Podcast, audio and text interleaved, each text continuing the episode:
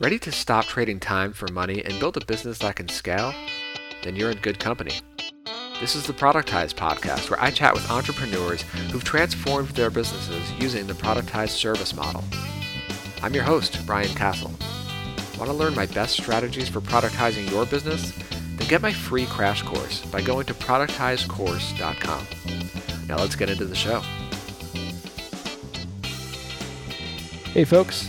In today's episode, you're going to hear my conversation with my friend Philip Morgan. He and I had a great conversation about positioning. And Philip has become, uh, you know, quite an expert on this idea of, of positioning yourself or positioning your business. Um, and uh, he even wrote a, a, whole book on it, you know, uh, called the Positioning Handbook.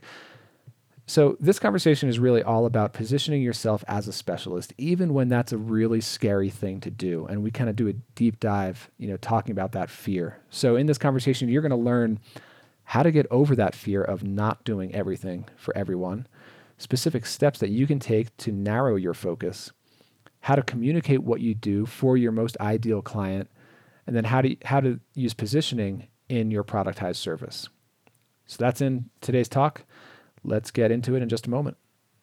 Now, today's quick tip when it comes to productized services is that every pricing tier should serve a specific segment of your audience. Now, when we think about pricing, it's pretty common, and I think it's pretty. Rec- eh, eh, I mean, I recommend it to have several pricing tiers, typically three, sometimes two pricing tiers, but give customers an option. You know, option A, B, or C, and I mean, one benefit of that, of course, is price anchoring, right? So if you have a, a, really high priced option C, it makes the middle option, you know, seem much more attractive and that that sort of thing.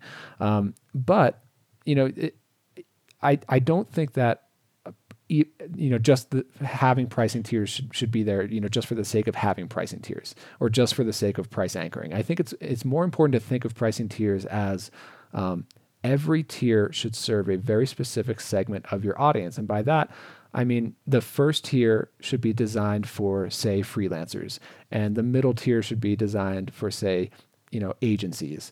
Um, and and so and you can you know break them out in different ways but the whole idea is that if if you are a particular type of customer who who experiences the problem that you solve in a specific way then one tier is for you um, or if if you have other needs still related to the same problem, then the, the higher tier should be for you. So um, you know it, it should really kind of you know make sense for a particular type of person in each individual tier, if that makes sense. So uh, that's today's quick tip. Give every pricing tier um, or assign every pricing tier to a specific segment of your audience. Today, I invited my friend Philip Morgan on the show to talk about positioning your product or your service. And uh, Philip was was actually one of the very first people that I came across who was doing uh, productized consulting, and so it, it's really been inspiring for me to learn from uh, what he, what he's done and, and, get to know him uh, recently.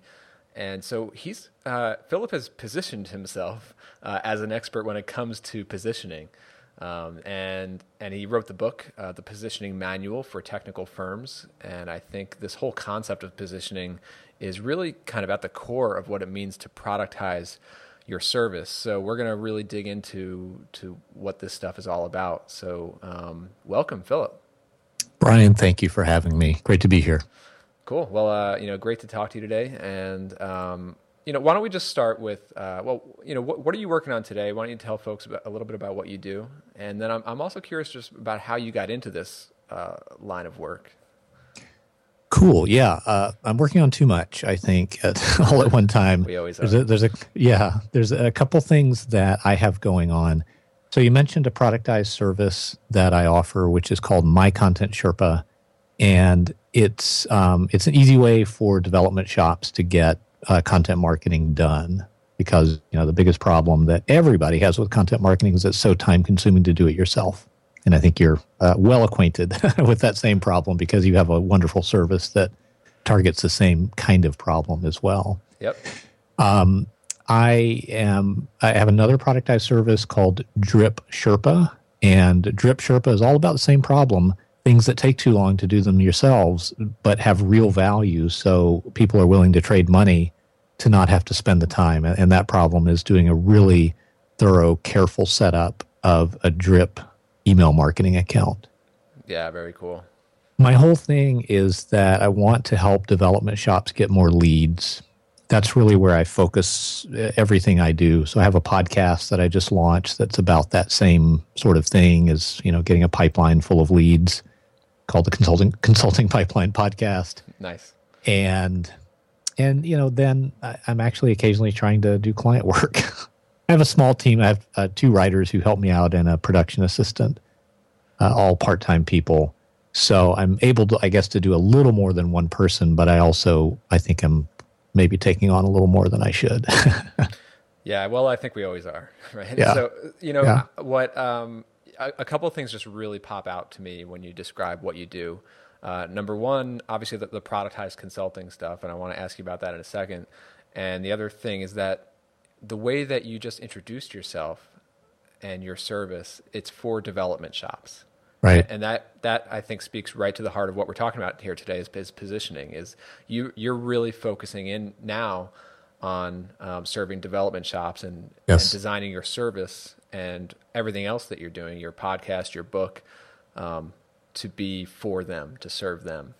Yes. Um, and so I mean, I guess my first question is just about the productized consulting Okay. model. How did you how did you first get into that when you like when you first launched Content Sherpa? What were you doing before that? How did you how did you get to that idea? I was really floundering around a lot in my career as a freelancer before that. So, uh, I, the first thing I need to say is that uh, the whole idea of productized consulting is a very powerful idea that I ripped off wholesale from Nick Disabato, who is probably you know somewhat familiar to the listeners of this show, because he's been doing he's been he's had a productized offering that's been around for longer than my Content Sherpa, which is now uh, just a little bit over a year old. So, what I was doing before was uh, billing by the hour or or a combination of flat rate projects. I was doing sort of general purpose content work. So, you know, if someone needed a website, if they needed some emails for an email marketing campaign, if they needed some, you know, sales copy, uh, I was happy to just do it all.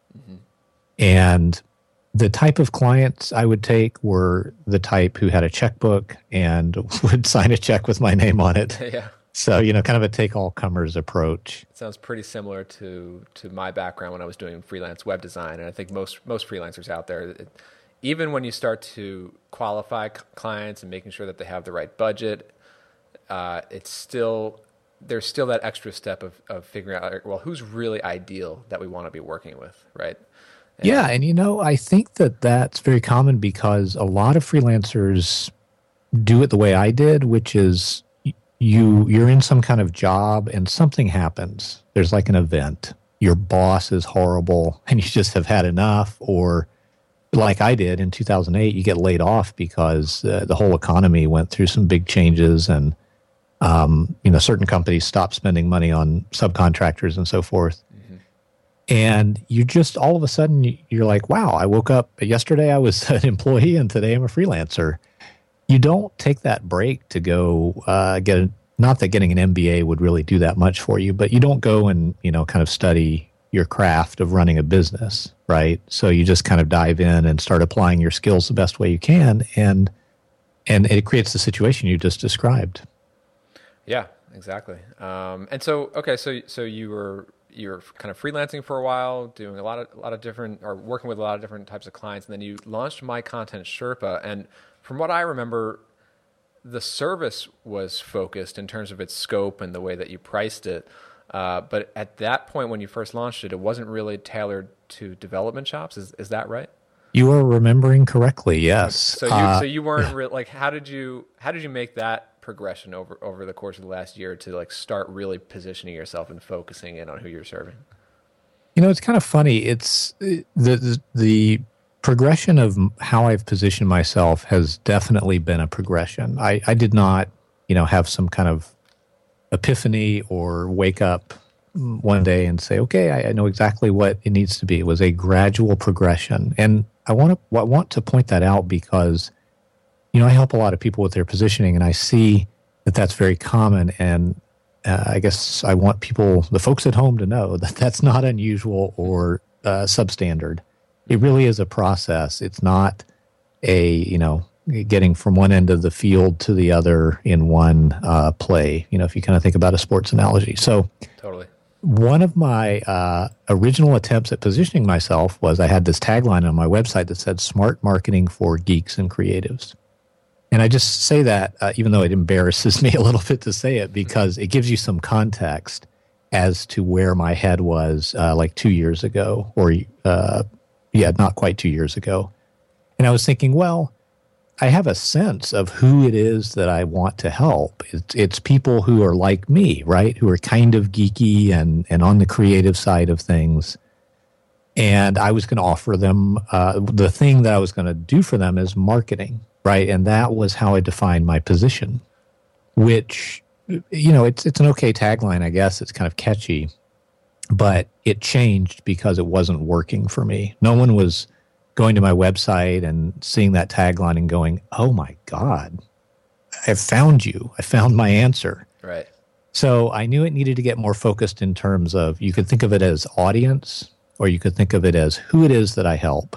And so when I launched my Content Sherpa, it was um, it was really I, I, had sort of narrowed the scope a little bit to any kind of technical company I was willing to work with. So, you know, if you wanted content marketing for the new line of uh, makeup that you're launching, I probably would have turned you down yep. at the launch of my Content Sherpa. But as long as you were somewhere in that realm of we're uh, we're a development shop, we're a um, agency that creates websites, or maybe we do SaaS software and I've worked for all three of those types of clients, uh, I would take you on.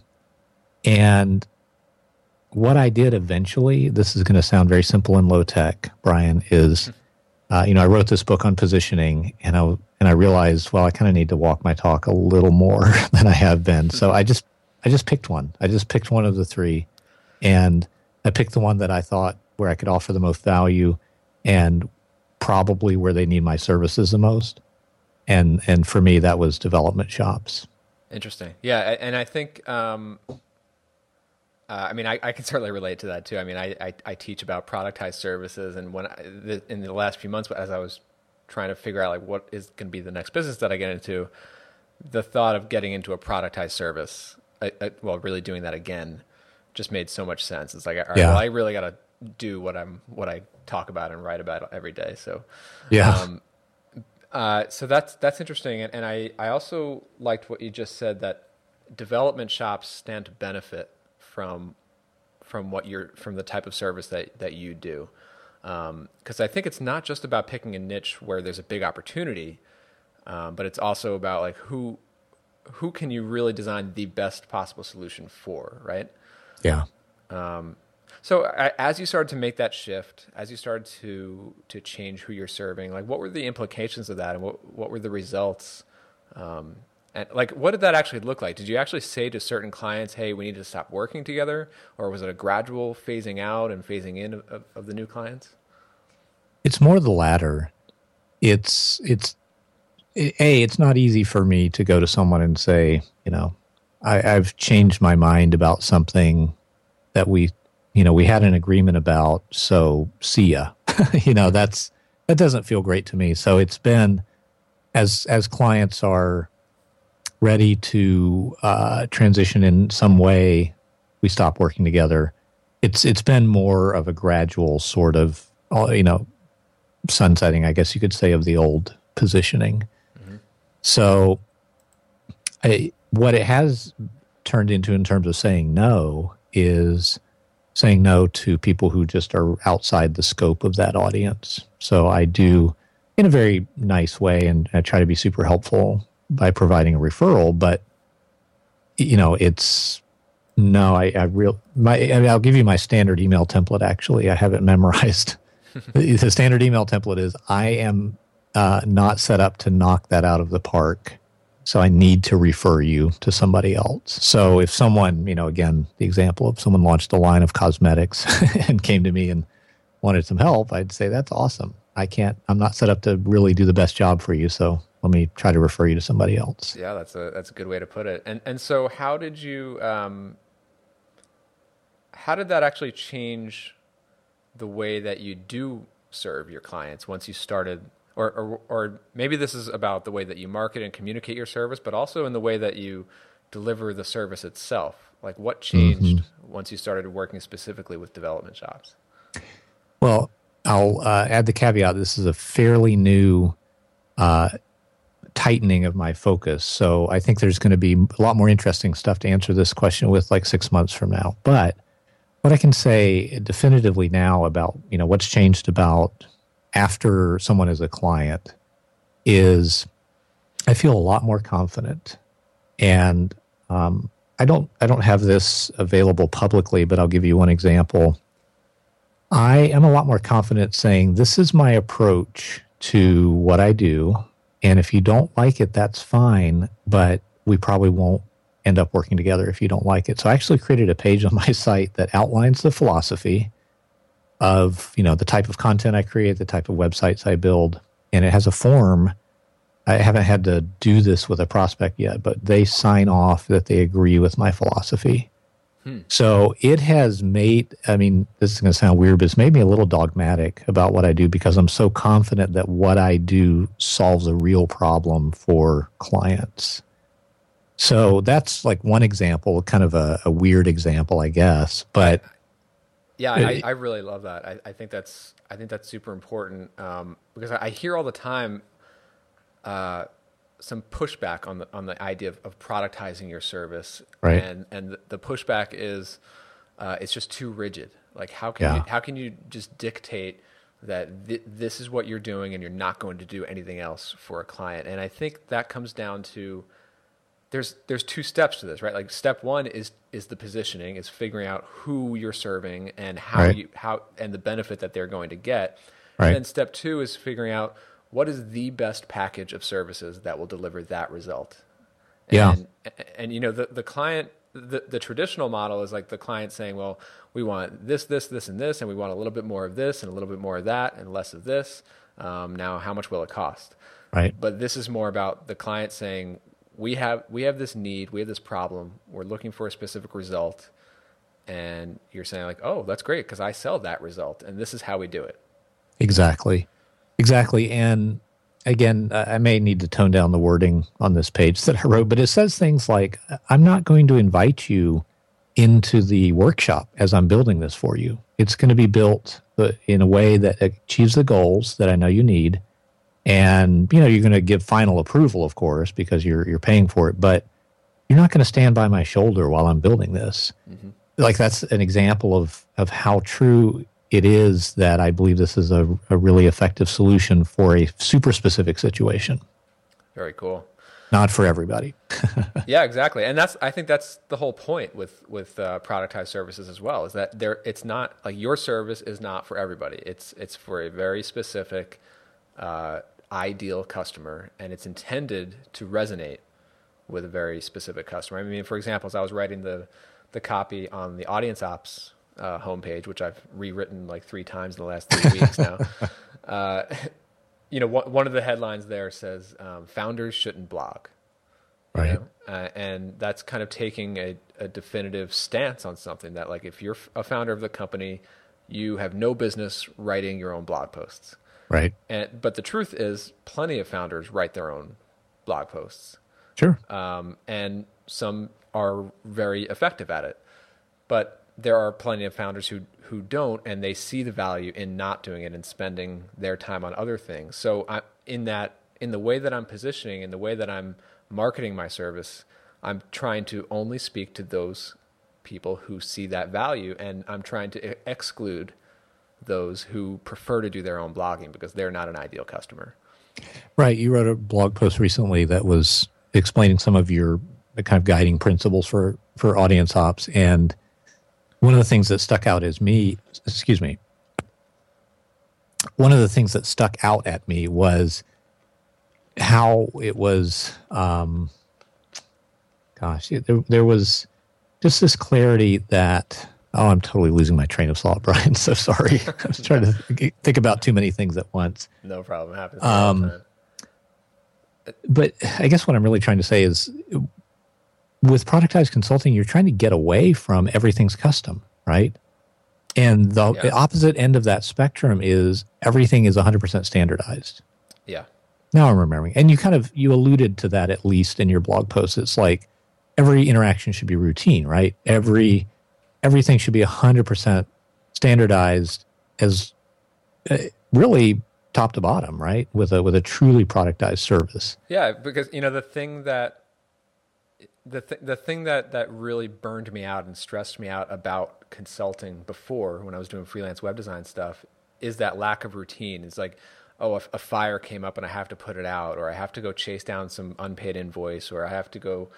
Uh, or, or this client is re- is requesting this one special custom thing, like just this once, and and you know that just that just really wears wears you down after a while. So one of the key goals for me in the in this new productized consulting business is is to make sure that every time I'm working with someone or, or we are working with someone, the, the team, um, that every interaction, eh, whether it's the kickoff call or the monthly update or the the publishing of their of their blog, um, every interaction goes according to plan. Like, okay, we're we're in week three of this engagement, then this is what we should be working on because Right. that's what comes in week three for every client.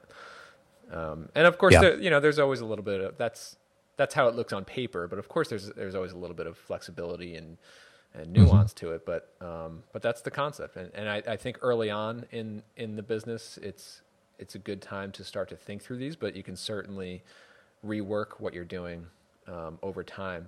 And that's a little bit scary to do it when you've been doing things a certain way for a while. But um, I think that's a lot of what you talk about and write about is that it's it's it's frightening, and but you have to kind of step back and make these these uh, decisions for the better. It for sure is. Um, so one more question about your business, and then I want to get into kind of these uh, high level um, things that, that we can kind of teach the audience about positioning. Okay. But so how well how do you go about uh, marketing your productized service today, and, and and how do you get clients, and how has positioning helped you um, do a better job of that? It's primarily marketed through a sales page. So if you go to mycontentsherpa.com, you'll see the sales page I'm talking about. I'm actually split testing two right now. So you may see an extremely short, basically lead gen uh, form that's a couple paragraphs of text that focuses on the absolute core value of it. And, um, and maybe you'll see a longer term, long form sales page. Sorry uh, that not everybody can see both, but it's um, so it's a sales page. I don't do any paid advertising or anything like that. So there's referrals and kind of organic uh, mentions. It was one of certainly not the first productized service. When I did some research into productized consulting about a year ago, I found mentions of productized consulting on the internet going way back. I mean, way back would be like I don't know five years back or something. I remember finding uh, some kind of screenshot of of a very early 37 Signals website. I don't know when this was from, maybe like 99 or something, and and they had a productized service offering for like a $2,500 website design and a whole sales, Right. sales page for that and everything. You know, Right. Yeah. sort of, you know, Jarrod Drysdale's landing page in a day, um, the, uh, the re- precursor to that. So anyway, um, it's not a new idea, but I, because I was doing it and had some friends who were kind enough to tweet about it, uh, I've gotten some publicity that way.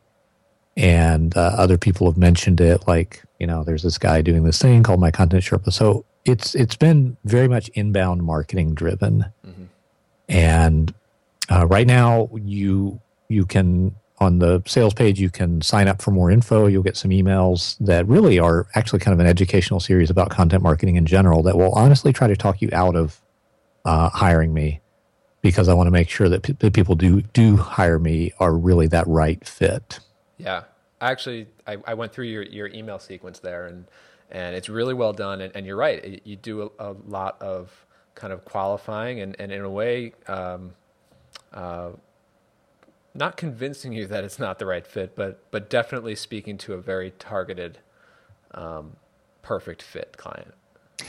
Uh, yeah oh well it's good to hear thank you i'm glad it, it's mission accomplished there Um, and so, I mean, now now it looks like you're doing other. Well, uh, you, you know, you released the book uh, a little while ago, right? yeah Um, has that helped to uh, bring awareness and, and exposure for your name and your service as well?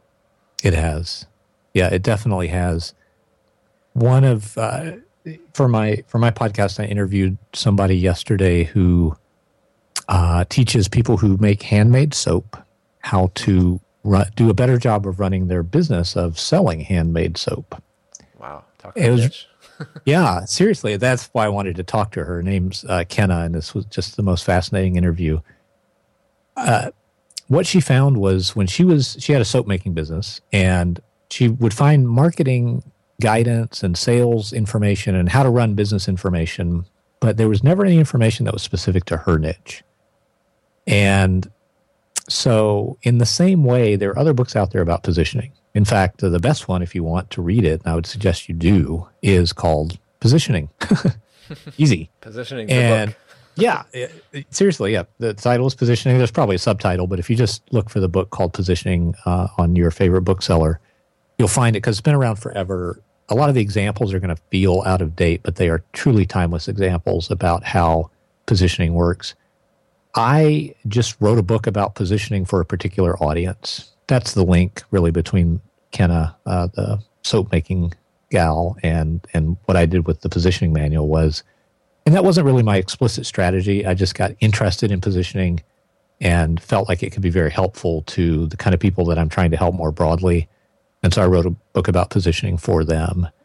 And that has certainly, yes, that has, uh, I, I, would not say I'm internet famous by any means, but um, more, more people on my mailing list and more emails coming in from people saying, "Hey, I read your book; it was great." Um, yeah, and now so, you just yeah. and just this week you launched a top-rated podcast on, on iTunes, all about uh, uh, consulting and and I know, yeah, blown away, man. yeah, I mean that that's awesome, and I and I think uh, the way that you're, you know, quote quote unquote positioning the podcast as well, it it falls right in line with with everything, and I think this leads right into um, the whole concept of of why it's well, uh, you know, the question here is like, why is it a bad idea uh, to go broad and, yeah. and not to uh, focus in on on one niche? Because like when I look at or not to say niche, but but a folk a narrow uh, focus of who who your ideal customer is. Because like when we look at your new podcast, it's clearly targeted at an audience who who would fit your your ideal customer. It's not you know general marketing advice on yep. on the internet. It's right. Um, so so yeah. I mean, what what is kind of the drawback of uh, of of being too broad? Well, I want to I want to illustrate this with just two quick kind of stories. Um, I want to ask you actually, mm-hmm. Brian, have you ever run into someone while while you were traveling or at an airport or some place away from home? Have you ever run into someone who's from your your hometown, your high school, your university, or anything like that? Um, yeah, I mean, I guess it's happened. It, it's it's weird because I don't live. I live in Connecticut now, and and I grew up in New York, so okay, I don't cross. Okay, your your hometown. Well, and your hometown is huge. yeah, that too. but uh, but okay, yeah, sure, sure, it's happened before. Yeah. You know that feeling you get? Um, wow, it's so crazy. I'm you know in an airport in London, and I, I run into someone from the same high school I went to. What are the chances? And yeah, if you can just imagine that happening, even if it hasn't happened to you, the feeling you get is very distinct and unmistakable. So, the first reason that I have for people to not go broad is that you'll never get that feeling from your prospects. That feeling of, oh my God, really? Yeah. You're, you know, from the same hometown, you're a marketing consultant who's set up to help soap makers or ju- you just help development shops? Really? Wow, you must know a lot about the problems that I have with marketing yeah or you get these these messages like did you create this service just for me? You know? Yeah. So it sounds like you've had that happen. You want that reaction because what happens uh, in in my world where you're selling professional services they're sold based on trust. And they're sold based on the belief that you can deliver which is you know the emotion that goes along with that is trust. Yes. And it is yes, there's logical stuff. You know, we have to believe that uh, this company, this development shop, has the capabilities to execute on this project and so forth. But what really closes a deal if you don't screw it up is is having enough trust. Yeah, uh, and, and yeah. trust, and I think that that plays into like reducing risk as well, right? The the the client needs to know that okay, if we're going to invest in this, mm-hmm. I need to minimize risk. Um, Absolutely. And you know when they when when they come across your site or they come across what you do, and they have that moment, just like you described, like like bumping into it to an old friend in an airport or something. It's like, what are the chances? Like one in a million, right? It's it's that feeling of of um, wow, you really designed this exactly for people like me. You, like you said, you, you must know the problem really well. Um, and I just think back to this, the, like working on Restaurant Engine versus working on my previous work as a, as a mm-hmm. freelance mm-hmm. web designer, doing all sorts of things. I mean, Restaurant Engine, obviously we, we just do websites for restaurants. And when a restaurant comes to our site, which happens all the time because we market to restaurants, um, you know, they're, they're like, well, clearly they're capable of, of creating a solid restaurant website because that's all they do. And, and you know, I could see all the examples and, and they've done it before. Thinking back to when I was a freelancer, I remember a couple of times I had a few leads come to me, prospects who, who would ask for an e-commerce website. Right. And I, I knew how to build an e-commerce website, no problem. I knew all the tools out there. I knew exactly how I would do it. I just hadn't had the opportunity to actually have a, a, a big e-commerce project for a client to put in my portfolio. Right. So I had a couple of these conversations. Two or three times I had a conversation with with the sent a proposal and everything, and they didn't accept the proposal only because they couldn't see an example of another e-commerce site that I had built for someone else. Um, they see other examples of other types of sites, but I couldn't say to them, "Look, I know your needs, I know your problems. Look, I've done this before for other shops. I can do it for you too." Um, they just look at me like, well, I'm just a, a web designer, developer. Um, it's like a 50 50 chance that I can actually deliver on this promise. If you focus in, in, in one particular type of thing you do or one particular type of client you serve and pretty specific, you will build up the most powerful portfolio that future prospects have ever seen yep. in, in just no time flat. I remember as as a more of a generalist freelancer, people would say, uh, you know, can you do some, you know, can you build some educational content for us or some training content? And I would say, yeah, and you know, you would kind of feel yourself bluffing a little bit. Yeah. Because of course you believe that you have this broad, you know, you have this broad range of skills. You've got the toolbox to build it, but do you know how to put all the parts together in the best way? And do you know what three things should take two hours, but are actually going to take 20 hours? Probably not. Yeah, totally. So here's here's another reason to, to not go broad. Um, think about these two things. Which of these is going to change your behavior? A sign on the on the highway that says the speed limit is 45 miles an hour and you're going 75 or 60, or that same sign with a police car parked next to it idling by the road. Which one's actually going to change your behavior? Yep. It's the it's the second because it's a problem that you care about. So the first one is like a potential problem. Yeah, it's you know it, it could be a problem if there was a cop who noticed that I was going 20 miles an hour over the speed limit. Uh, in the second case, it's a real problem, uh, and it's what I tend to refer to as an expensive problem. So it's a problem that matters to you uh, as as a potential client and when you go specific, you can start to, in your marketing, speak to those problems and get people's attention. This example really comes from a book called The Brain Audit by Sean D'Souza. So I don't want to take credit for this, but yeah, that's a good one. A, I was just reading that a, a couple months back. Yeah, it's a super powerful principle about getting people's attention and so, so that you can move to the next step and not just say, well, you got a problem, you know, tough luck. you can say, you have a problem and I have a solution for that. Yeah everything in your marketing and sales gets easier when you when you have that going for you. Yeah, and, and and just the way that you just said it there, like everything gets easier. I, I think that makes so much sense. Um, and you know, the other thing that I think about is that bef- before you you narrow your focus, and when you're still just just being a generalist web designer or gen- generalist writer, you know, whatever it is that you do, you, you can't really do marketing. Like all you're doing is, is providing your service and and and and basing your your your marketing off of like referrals, you know, but you can't actually do real marketing or real business building. It, it's not until you know exactly who your ideal customer is that you can start to do real things like putting together a marketing plan to get yourself in front of these people and you know putting together processes and systems to to to execute your your plan like you can't really do that kind of stuff when you're doing all sorts of different types of projects and different requirements exactly i mean if you go specific enough you can literally build a list of names of people who could hire you not that cold calling is the best way or and it's certainly not a lot of fun for anybody but you you can do that if you know who you what problem you're trying to solve and who you're trying to solve it for if you don't then you can just go down you know the phone book and and cold call, which is a lot less effective. Right. You know, still like even when you understand these these benefits and and you know why it's important to do this, there's still that fear, right? Yep. It, you've been doing things for a long time, and I hear this again and again from from people. I'm afraid of like cutting out all these other customers or these these potential uh, clients that I could be working with if I'm narrowing my focus. So how right. how do we deal with that? How do we get past that? First step, honestly, is to know what the fears are, so that you're not.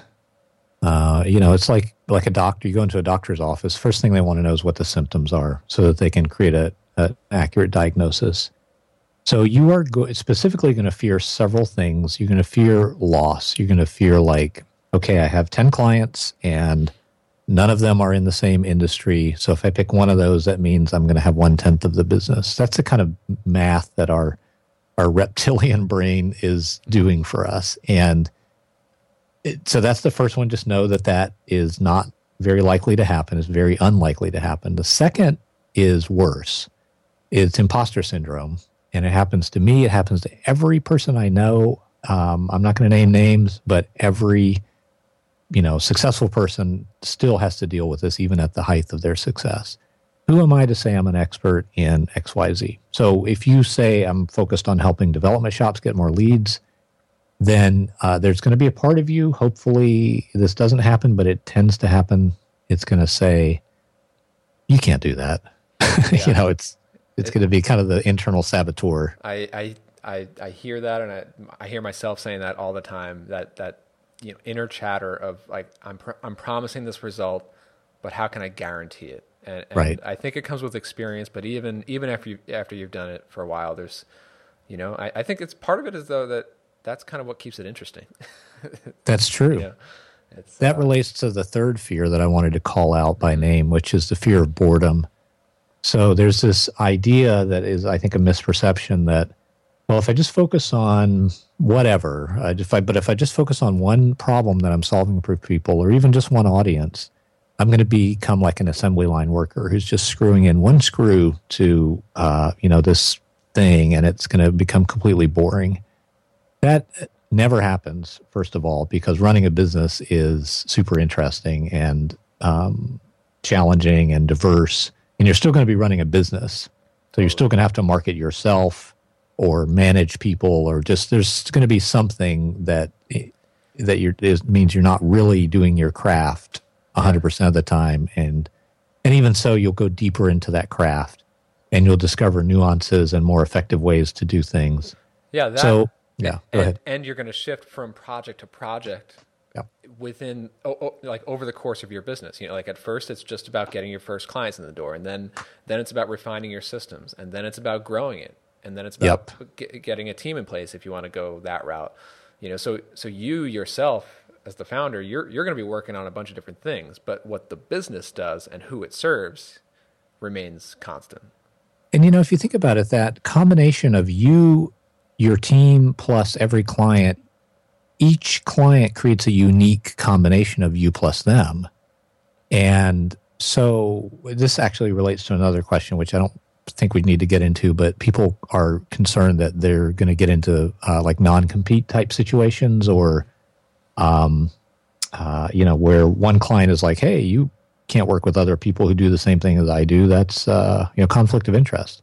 Yeah. But really, every situation is unique. You plus that client is going to be a unique situation, and So I think that fear of you know um, conflict of interest is is kind of overblown. Yeah, I think anyway, the conflict of interest thing does tend to crop up when it comes to marketing type services. Uh-huh. Uh, but the I think the reality is that that's that's probably much more on a local level these days. If you're if you're operating online and you're selling to a nationwide or worldwide audience, yeah. Know, if you're if you're concerned with that, uh, you're doing it wrong. You know. Yeah, it's a huge pool. Absolutely. yeah.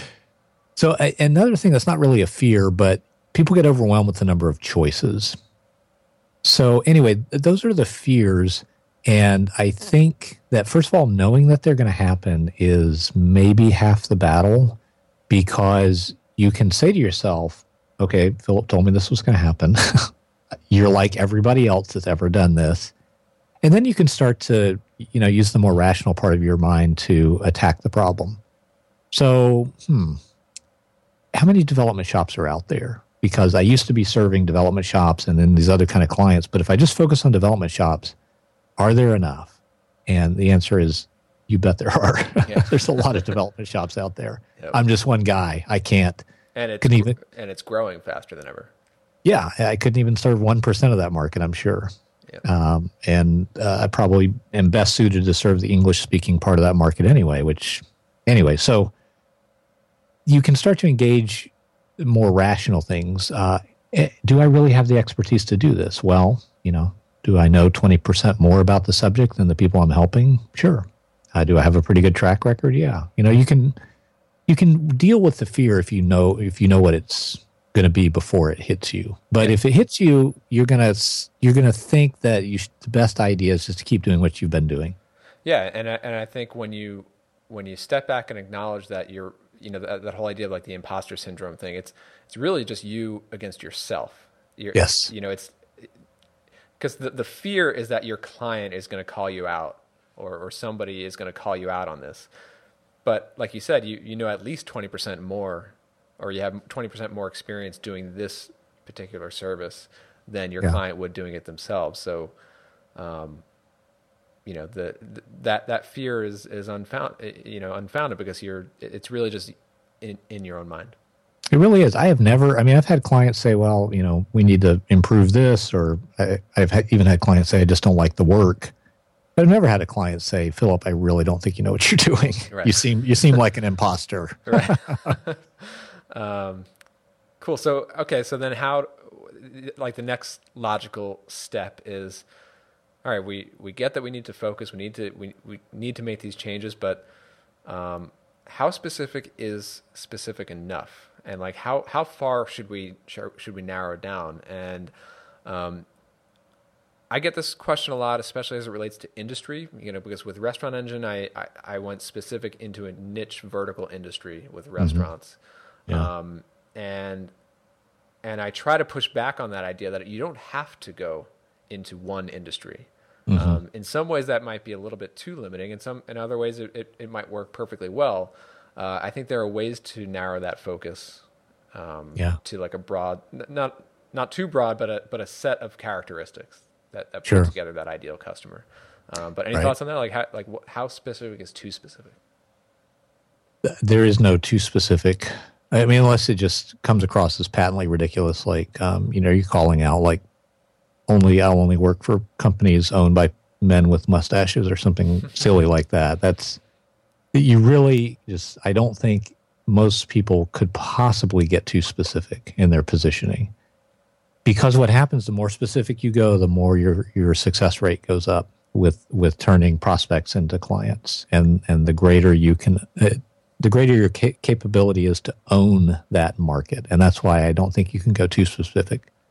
Um, now backing up from that i think you can think about it a couple of ways. There's you can segment a market uh, vertically.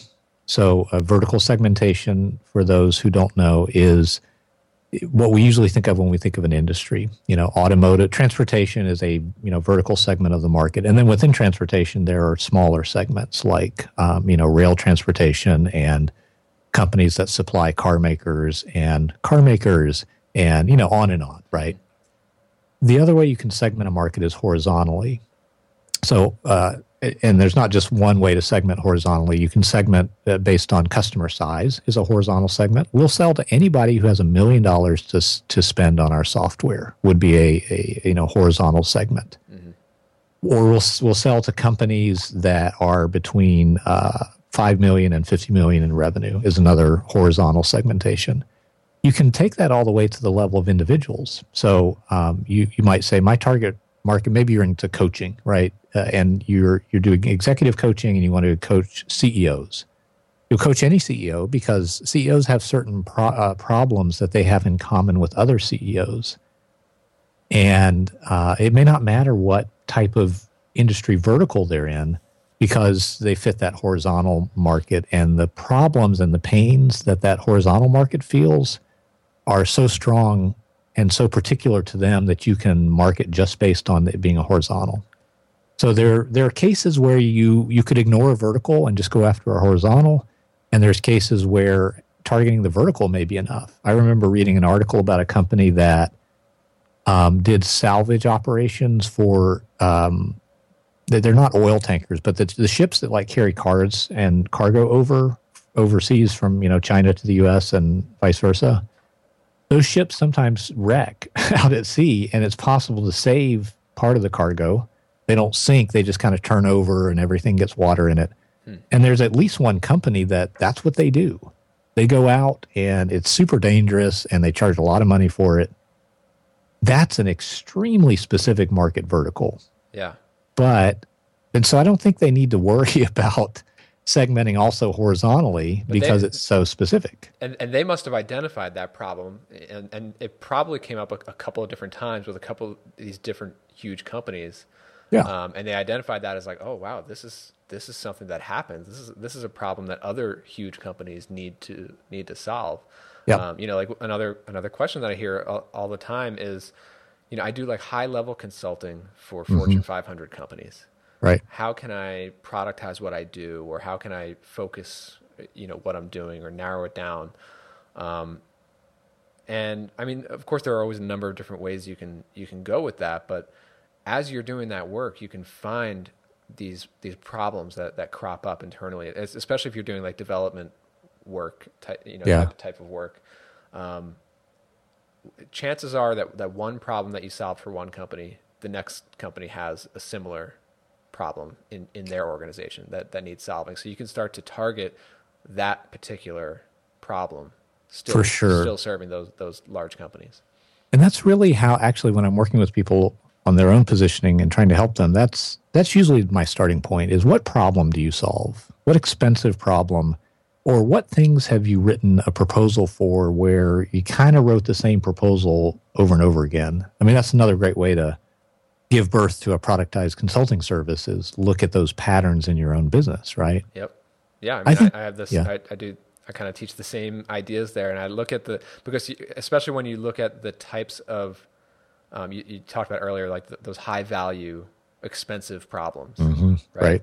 It's the ones that, that come up again and again in your conversations with prospects and in your proposals and in the line items on the invoices. It, it's the things that people are actually paying for or those make or break requirements that they that they ask you for.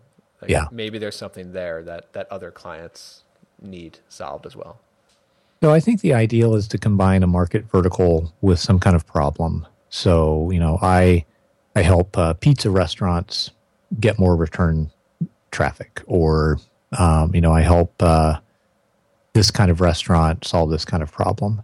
I think that's the ideal, but a lot of people are not ready to go go for it you know because of the fear and because well because if you probably don't want to bet the farm on a new idea right? And positioning for a lot of folks is going to be a new idea. So what i recommend in those cases is think about what's the next step of specificity. So if you're building wordpress sites that might be something like um, deciding to build wordpress e-commerce sites mm-hmm. only or uh, create a page on your site that that says we specialize in this. And don't show that page to anybody unless you think they're a good fit at first. And then notice how amazing the reaction is compared to your other prospects. And then when you have enough courage make that the homepage of your site that says we specialize in wordpress e-commerce only So, what's this like one step more specific you could get? Test it out. Don't bet the farm and see if that starts getting you business results that make you happy.